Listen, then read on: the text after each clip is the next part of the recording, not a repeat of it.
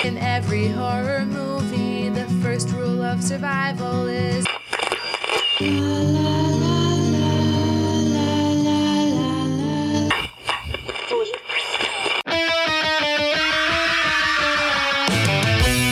Don't Split Up. Welcome back to the Don't Split Up Horror Podcast. This is episode number fifty-nine, and we're talking about the brand new film, The Boogeyman. I'm J R Foresteros. And I'm Moza Haiti. Looks like we're uh, we're down two today. It's going to be a bit masculine today. We're not following our own rule, uh, but don't worry. This movie's so stupid, it's not going to matter. so, uh, speaking of which, what were you anticipating going in? Because I know we talked a little bit previously. The reviews weren't terrible for a horror they film. Weren't. And no, they weren't. This is sitting currently at almost the sixty percent on Rotten Tomato, three stars out of five on Letterboxd. So you would think that that would mean that this movie is pretty good. Uh, I was expecting a few good jump scares. I was expecting a decent creature design. I was expecting some clever set pieces. Uh, it's, you know, relatively small budget. Um, it, it opened this weekend against Across the Spider-Verse and still Little Mermaid, you know, so it's, it, but even with that, it came in number three for the weekend. It made twelve million dollars. So it looks like it's probably going to earn out. I think it, um, I think it had about a twenty million dollars budget, and it's an adaptation of a Stephen King short story, which doesn't mean much for horror fans. We know that that is hit or miss. So that's right? Where I was confused. This was a Stephen King adaptation, or it was his son?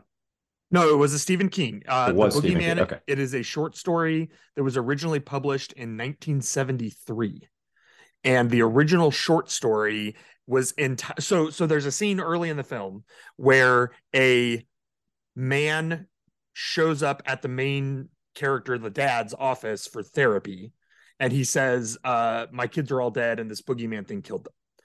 That scene is the entire short story. So the oh, short wow. story, uh, the the the um, the patient, Lester Billings, is the main character of the short story, and he is he is telling the therapist this story of how the Boogeyman killed his kids, and then the short story ends with the therapist, like he has to go back in the room to get something, and when he comes back, the therapist is actually the creature, the Boogeyman. The end. So, oh, wow. so okay. obvious. So this film took tremendous it- liberties. And then, and there's your classic Stephen King, you know, kind of twist at the end, or creativity, um, which is, I think, is what I was expecting going into this. Although I did, for some reason, think this was his son, uh, not him. But again, that's kind of what I come to expect from the King family. Right. Um, yeah. So same for you. You kind of were, you had relatively high hopes for this film. I honestly did. Uh, I don't too often get excited about going to scare myself. And uh, this was one where I was like kind of excited to go to the theater and see it. So um, what were what were the elements that got you hopeful? Uh, King, number one. Okay. Uh, the preview, I agree. I was kind of going in for some jump scares, monster movie. This is the type of monster movie that does kind of scare me. Um, like when we get into the paranormal, I'm not a big fan of the uh, oh uh, possession and all that stuff. But like this type of like hides in the closet, underneath the bed, creepy. Like that's terrifying to everyone when they're growing up. So I kind of anticipated King to really dive into that fear. Um, which you really don't, I mean, you get a little bit, but it does not pay off. Not, not at all. Yeah. So, so again, obviously you can tell spoilers for how we feel about the film, yeah. uh, no spoilers for the actual film yet. Uh, I don't think either one of us cared for it much. I will say, and I don't know how your theater was. I almost pulled a J R. I almost had to walk across half a damn theater to tell a group of young women to just shut the hell up. They did not stop. They were moving around the theater. Uh, they were like inducing screams at the point in times where you weren't supposed to be screaming. I mean, it absolutely ruined the show. And by the time I'd had my fill, there was like ten minutes left. And I was like, wow, there's no point now. Um, but so uh, that, and that obviously didn't help because the film wasn't exactly screaming, watch me. So I also had a very, it was is genuinely one of the probably top five worst theater experiences of my life. Oh, wow. Okay. In this one, I, w- it was actually a pretty packed theater. I'd say it was three quarters full. Oh, we were uh, the opposite. We were maybe at ten percent occupancy. but I would say I would say there were there were two or three uh like nodes of whispering, mm. you know, giggles that were clearly not directed at the film. Uh, and I was going to, as you so eloquently put it, pull a me. Um, and then I thought, you know what? This film does not deserve Shane. That's ultimately where I got. That's hilarious. Wow. Yeah. We really, it was uh, like paralleled here. It was like, no, talk through this movie. Don't, don't yeah. regard it. Please distract um, me. I, I will also say there were multiple times that our theater, like most of the people in the theater were laughing at the movie. Like not yeah. with the movie, you know, like it wasn't just me. I, I took a, a good friend of mine who's a, a fan of horror movies. It was his birthday. And so I took him. That was that was our treat since Amanda was out of town. And uh, when I posted my review, I gave it a D and he replied F minus, worst movie I've seen in years. So to that point, like we had the group of young women who like, honestly, I almost feel like they were doing it for like a social media platform. Like it was so in your face. I'm like, this seems staged. Um, it can't, there can't just can't be people who act that way. Either way, they were screaming at all the wrong times. And there's this older couple sitting next to us and they, uh, the lady leans over and not so quietly is like, I don't get it. None of this has been scary yet. Yeah. I mean, are you able, without spoilers, to sort of summarize what did not work in this film for you? Everything? Yeah. So, and I'm not, I'm not even being sarcastic. Like the scariest part of the film, and I don't think this is a spoiler because it goes back to your short story, was the scene with him in the therapist's office. That was the part that started getting me worked up the most. And I was like, what is coming next? Um, and that, that's where it ended for me. After that, it just doesn't really make a lot of sense at all. Yeah, um, I I will say I I really did enjoy the three central actors. Uh, Sophie Thatcher yeah. is from Yellow Jackets. I don't know if yeah. you've watched any Which, of Yellow Jackets. She's great in Yellow Jackets. I haven't incredible. seen the new season, but yeah. Uh, Chris Messina always does a a perfectly good job. Like he, I feel like he's like a a, a journeyman actor. Like he just comes in and handles and the part. And I honestly feel like he's underutilized. I had to go back and figure out what I knew him from, and I don't think I've seen him in anything since the Mindy Project, like a decade ago. And he's, I've did, seen him in a few things here and there, but yeah, job. he was he was good. And then the little girl, Vivian Lyra Blair, crushed I it. thought, yeah. So if I had anything nice to say about the film, it's that the acting was really solid, despite just a real stinker of a script. Agreed. Um, I texted some of my horror friends that knew I was going to see this. They asked how it was. And I said, this was a color by or a paint by numbers horror uh, movie done by people who never bothered to learn how to count. Yeah. You know, like all of That's the good. it's it's almost like all of the tropes are even there. And then even those they managed to mess up. They honestly, it could have played as a horror comedy. They went so far in the wrong direction. Yeah. Like, Uh, I think that yeah, with with us with with a few minor tweaks to the tone, you're right, um, and that's unfortunate because, like you said, I think the basic idea of like what's hiding just beyond the edge of our sight is so inherently scary, horrifying. This this should have been. Uh, do you remember the film from a few years ago, Lights Out? Is that the? No, that's The Conjuring with the, the with the snapping. Class. No, the snapping um, one. Uh, I, I, I think I do. They, maybe Lights Out is literally the thing moves in the dark. So as soon as you shine a light on it, it disappears. Um, it's a very lot, lot similar. Stuff, anyway. it, it's it's very similar to this film in some obvious ways. It just manages to execute all of the tropes in a much more satisfying and interesting way. And I didn't like weirdly. Watching The Boogeyman has made me a bigger fan of Lights Out. Yeah, I think I might go back and watch that now. Like, I did not care for Lights Out too much when it came out. It was like just like a fine, forgettable, whatever. Now I'm like, oh, see, it could have been really bad. So, well, I know that we have so many things to talk about specifics. So are you cool to just hop into spoilers? Yeah, I mean, I think we've pretty much pooped on this as much as we can without okay, getting yeah. into that. All right, great. Well, let's get into spoilers for The Boogeyman starting now. Don't split up. Okay, so you know, I love a good movie with a good monster in it, but for the monster to work, there have to be some coherent rules that this monster follows. And the the weirdest moment for me came in the final scene when Sawyer comes out wrapped in the Christmas lights, uh-huh. and somehow the Christmas lights are enough light to keep the monster from getting her, even though candles apparently were bright enough to keep it at bay in the other house, and also the T V in an earlier scene. So, so the light thing was very loose, and that bothered me. Um, yeah. Because... Well, because many reasons. One, the candles worked until it was no longer like a viable tool, or just didn't, they didn't want to use it anymore. And until they, they wanted the monster out. in the room. Yeah. Until yeah. they wanted it in the room, and then it was blowing the candles out. Yeah. And, and so there wasn't like an exterior force. You didn't open a window. There was nothing. Just like all of a sudden, oh no, I can just put these out. Um, With my body moving it, over them. Yeah. yeah. Very confusing because we couldn't see them. Um, alternately, it was very pick and choose when he could just tamper with electricity.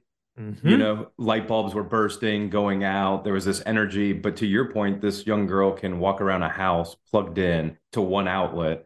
And Christmas lights are inherently unpredictable in the first place. Yeah. We just needed to break one. We all know that. And yeah. Yeah, none of that made sense to me. Um, just like I and didn't so that's, like. Well, yeah, but, but that that gets to this whole, like, I think the movie undercut itself because uh, you had you had those two scenes early on that featured her little like glow in the dark moon light mm-hmm. thing. Mm-hmm. Um, the and in both of those scenes, so one is when she's in her room looking under her bed, and then the other is when she's in the hallway and she rolls it down the hall and it rolls around the corner and gets stomped out. Both of those scenes end with us seeing a glimpse of the monster. And then there's like a smash cut to the next day.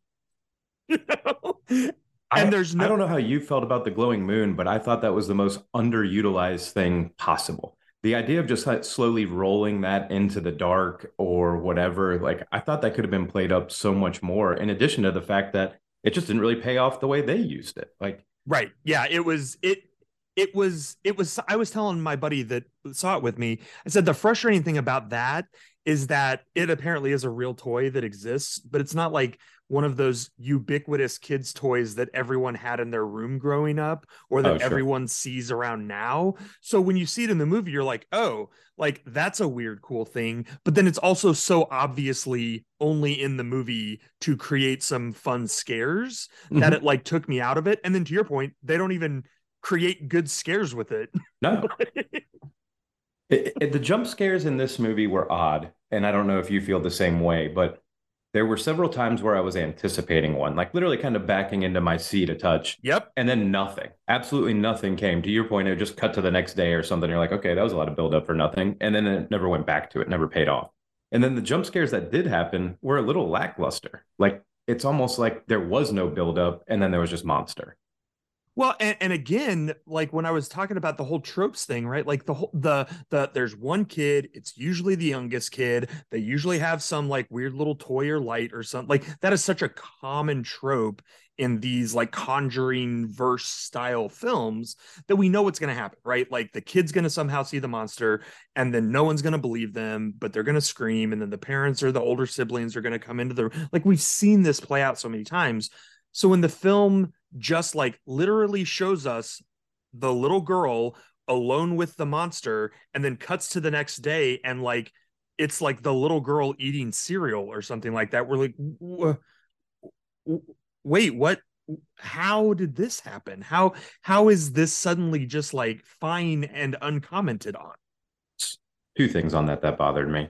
Um, one, you're one hundred percent correct, and they merely. They dodge all that nonsense with one line later in the film by uh, Lester's wife when she's like, he likes to play with his food. Right. I'm like, with, uh... okay, so great. Yeah, okay. It's a torture film before it's a murder film. Great.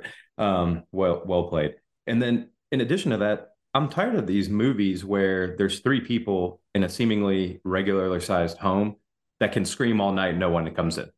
They're like, nah, she's probably fine. I'm not going to check on that. I mean, the little girl screamed and fell out of her bed and no one shows up. Like, I don't know. Yeah. And, and I think uh, the, the moment that was the most egregious to me was after the patient, Lester Billings, uh, is hanged. Now, of course, mm-hmm. we know he's killed by the boogeyman, but the dad and everyone else thinks it was a, a completed suicide. Mm-hmm. That he, you know, he hangs himself in in in the closet, and you know you have the police there. The the little girl comes home and sees all of this, blah blah blah blah blah, and then like it cuts to the dad tucking them in bed that night, as though any person with half a brain cell would not say, "Why don't we get a hotel room, even just for one night? Like, go out to dinner, check in with family." A, anything. A human died in this house a few hours ago. Uh, a month good after night. We lost our mom. Yeah, this is normal. Back to real life. Yeah, I mean, just, uh, just wild to me. I mean, I was like, how how did this get greenlit? You know, you know. In his defense, it's not like he was a therapist or anything. It's not like he knew how to handle the feelings of young children best, you know, that have dealt with trauma. So oh, wait, I guess I'll yeah. give him a pass. You know what I mean? Yeah. Oh, wait, spoiler. Um, he is a therapist. Yeah. And again, that's I, I again, I guess they made him the therapist so that they could they could have this sort of, um, you know, trauma metaphor that we're going to talk about more in a minute. That, but, you know, it really reminded me of Smile or It Follows or something like that. Mm-hmm. Right. Where it's like this is a the the the monster is a metaphor and it's also like contagious. And so, you know, you have to let your trauma out of the closet or it'll consume you. And the dad. The dad didn't want to talk about his own trauma. I mean, yeah. Uh, again, I get it, right? It wasn't subtle in the movie. Not even a touch. But you you commented before we started recording, uh, could we just watch one movie where people do what people would actually do instead of be dumb so the script can get easy scares? And, that, and I think that's what frustrates me. Like, you had everything here. You had reasons to believe. Even the older daughter like has seen and experienced and still wants to refuse. You know, the father could have been the therapist. He could have tried to talk, and you could have had just some kids who weren't willing to talk yet, you know what I mean, and therefore creates distance in the family. There was a million ways to spin this and still get the end result. um I'm just tired of people running upstairs when they should be running out the front door. Like, it could there's a way to make it scary without making it dumb. And it's hard to buy in when you're like, we would never do this. Well, and the one, I think the one moment that I, I appreciated because I felt like it was an actually well-written moment in a sea of terrible moments was when um, Sophie realizes that the monster's back at their house and she calls her dad. And she, she he's standing on the front steps of the house and the door's open, and he turns around and he says, okay, okay, okay, I'm listening. I'm listening. That was right. That was probably the second like, best scene for me after the therapist right. moment. And then and then the, the then then the then the you know, then the monster drags him in and it's too late. And I like, okay, I'm cool with all of that, right? Mm-hmm. Um, but you know, you did have this again, a really great moment earlier in the in the film where Sophie starts to open up to him. And he says, hey, aren't you meeting with your therapist tomorrow? You should share this. And she's like, yeah, I, I mean, I'm trying to share it with you.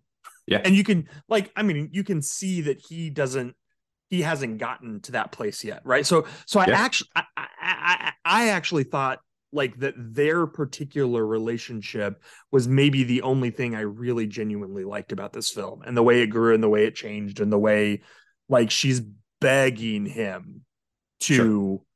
to be a dad and not a therapist to her, right? And, and I could see that. I think I was so frustrated at that point in time that it just bothered me that that was just one of the million things where it could have been done better. And I, I, no, it absolutely I, could have been done better.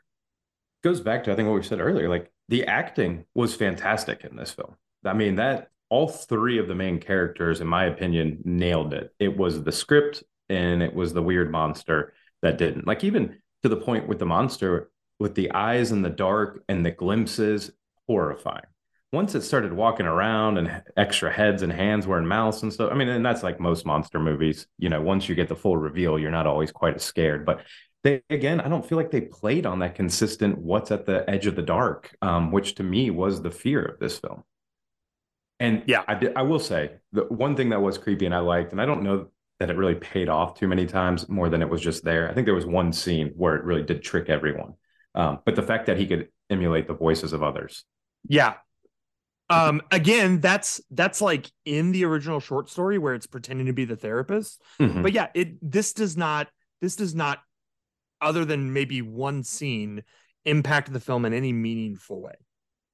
Uh, and even the scene that we're referencing, uh, it it's really a minor uh, tease. You know, it doesn't it doesn't really accomplish anything for the monster. No. Um, so yeah. Anyway, well, you mentioned so you mentioned your two favorite your two favorite moments, the the original scene in the ther- or the early scene in the therapist's office, and then the scene between the two of them right at the where he gets sucked in. Um, I think probably my favorite moment in the film, and I wouldn't call it a best scare because nothing in this film was scary, but the when when when the girls lock her in the closet. Yeah. Um, Although, I thought that was sorry. Continue. No, no, no. Well, I thought it was. I thought it was such an interesting. Like, we know that that blonde girl is just absolutely awful. The we worst. know that. Um, we know that she like lacks that ability to empathize in a way that she just is like callous and cruel in in this like really petty, thoughtless way, right? Yeah. Where what would otherwise normally be like a pretty harmless prank is like extra cruel and malicious because it's being done to Sophie, because it's in this particular room, right? Yeah. Um, and and then the way that all the way that all spun out with her finally getting out of the closet, um, like her friend going, "No, we were trying to get the door open, but she can't even hear them," and then the girls all just leaving. Like it was. I kept wanting the blonde girl to eat it, right? Like, yeah. I was like, oh, we're going to get some like just retribution where she's going to face this thing.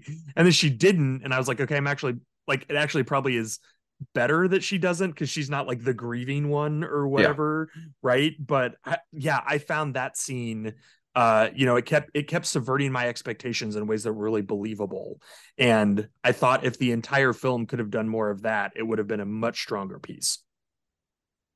I, so two things on that. One, I was waiting for the friend to somehow get sucked into it. Maybe like their loss of friendship or something and win her over, but she's underutilized through the whole film outside of to set up this bully platform and kind of keep her alone. Um, like I was annoyed when they get to this creepy old house and they don't go in together. Like these are the inconsistencies for me where it's just like, hey, don't split up.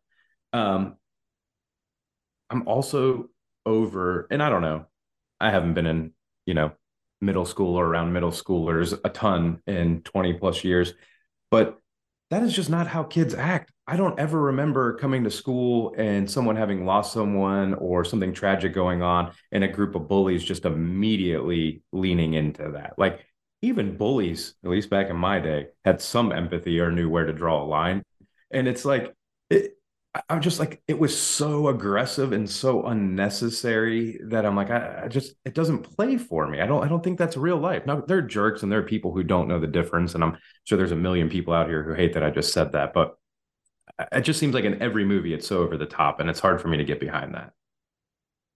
I, uh, no, I really believed it. Like, especially the huh? earlier scene where she's like, wow, do you really think that like wearing that dress is going to help you move on? And then when everyone, including her other friends, are like, whoa, like, that's not cool. She's yeah. like, I'm just trying to help, yeah. you know, and I can like I can see that, like, she's never been the villain, you know, mm-hmm. um, you know, the pretty blonde white girl. So like she's, you know, she's the it, she's the apex of the high school hierarchy and all of that. And so like I can just see how then then she wants to just do these like little little mean things. And again, in any other context, like just shutting her in the closet real quick, ha ha, like sure, yeah, uh, they just smoked weed, they're messing around, it's a sleepover, right. no um, big deal. But and yeah, she's like a little bit of a, a little bit of a jerk, you know. And so like I can see how that just turned into something else. Uh, because of the context. And I don't know, I, I liked that. I uh, You'll win me over a little bit here with what you said a second ago, where she is. She's just bored. She didn't want to be there in the first place. There is no empathy for this loss, even the suicide. It's more just an attraction to her, you know, oh, we'll go to the suicide house. She's there because of the one girl who is actually a friend. So, yeah, I mean, I'll, I'll give you that, but I don't know. Again, I, I was um, also dealing with six young women in this film who were driving me absolutely insane. So maybe there was just some outs, you know, exterior anger. Um, I, I do want to revisit this movie when we inevitably talk about Smile, because it's it is another entry in this, like, let's talk about therapy together and do therapy and all of that. But I found their therapist, like, pretty weird and awful. And I thought that her, like, let's click the red light on and off was such, again, like, such a goofy thing that's clearly only there to make a scare, a jump scare, you know? And so, and like, that's like, that is a part of therapy where, you know, they introduce you to your fears and help go over it and all this stuff. But I highly doubt it's in the first, you know, session.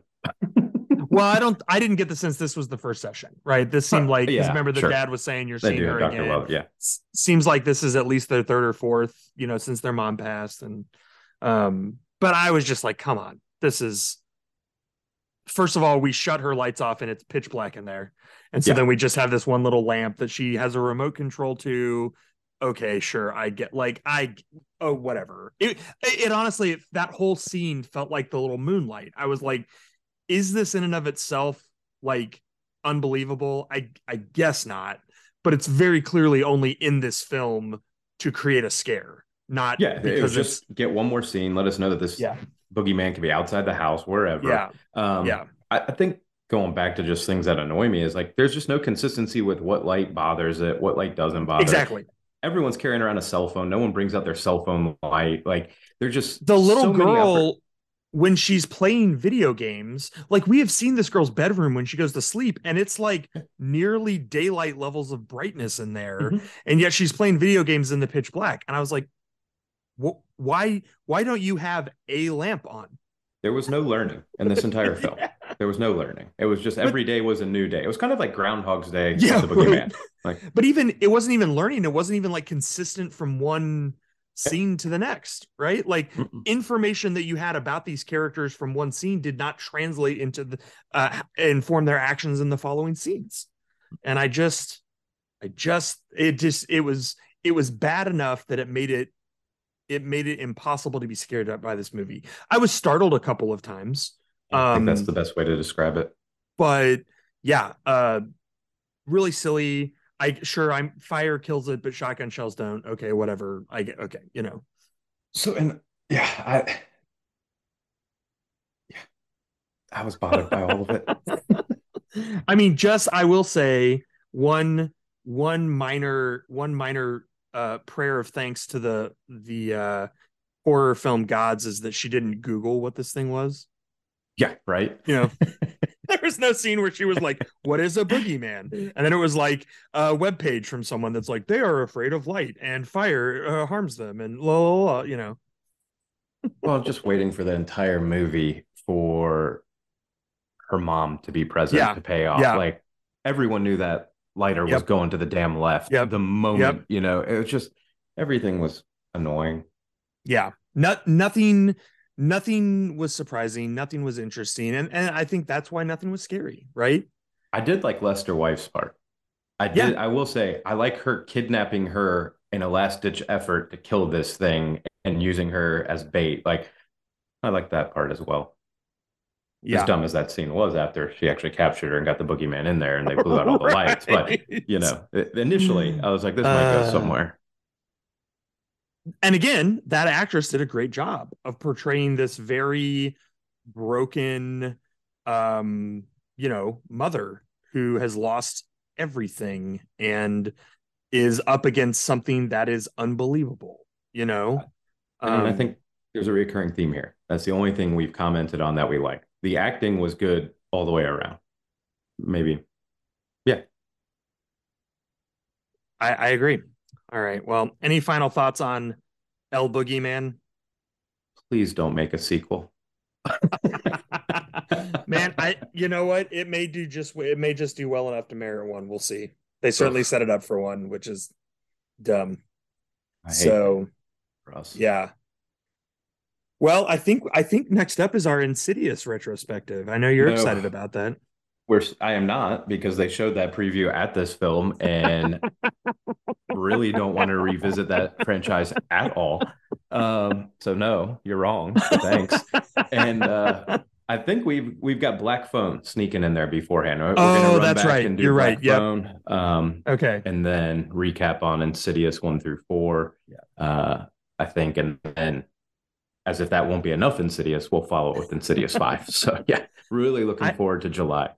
Yeah, it'll be a good time. Well, let us know what you thought of The Boogeyman. Uh, if you liked it, especially, we would love to hear what worked for you. And I mean that, I'm not being sarcastic. I love it when people love things.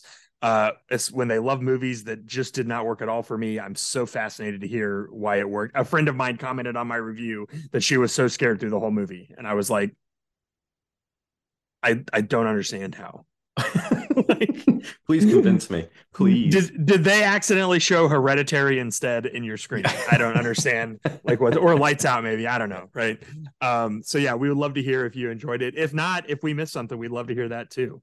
Um, reach out to us at Facebook, uh, at facebook dot com slash don't split up. We will be back uh, in a couple of weeks with our review of Black Phone, which came out last year and is based on Joe Hill. Uh, so you can catch us there. Hopefully we'll have our crew back together. Um, but, you know, Mo and I couldn't let this film go by without talking about it. So this was a must. Yeah, it was a must. So uh, and you know what? Um, just like any other horror movie, it's it's better to do it together. So even if it's a dumb one, glad we got to do it together, buddy. Me too. So take care of yourselves out there, folks. Uh, thanks for listening. And remember, whatever you do, don't split up.